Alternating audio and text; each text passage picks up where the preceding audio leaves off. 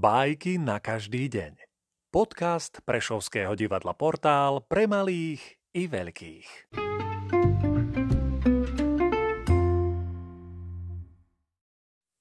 Ezop, pes a vlčica Pes prenasledoval vlčicu.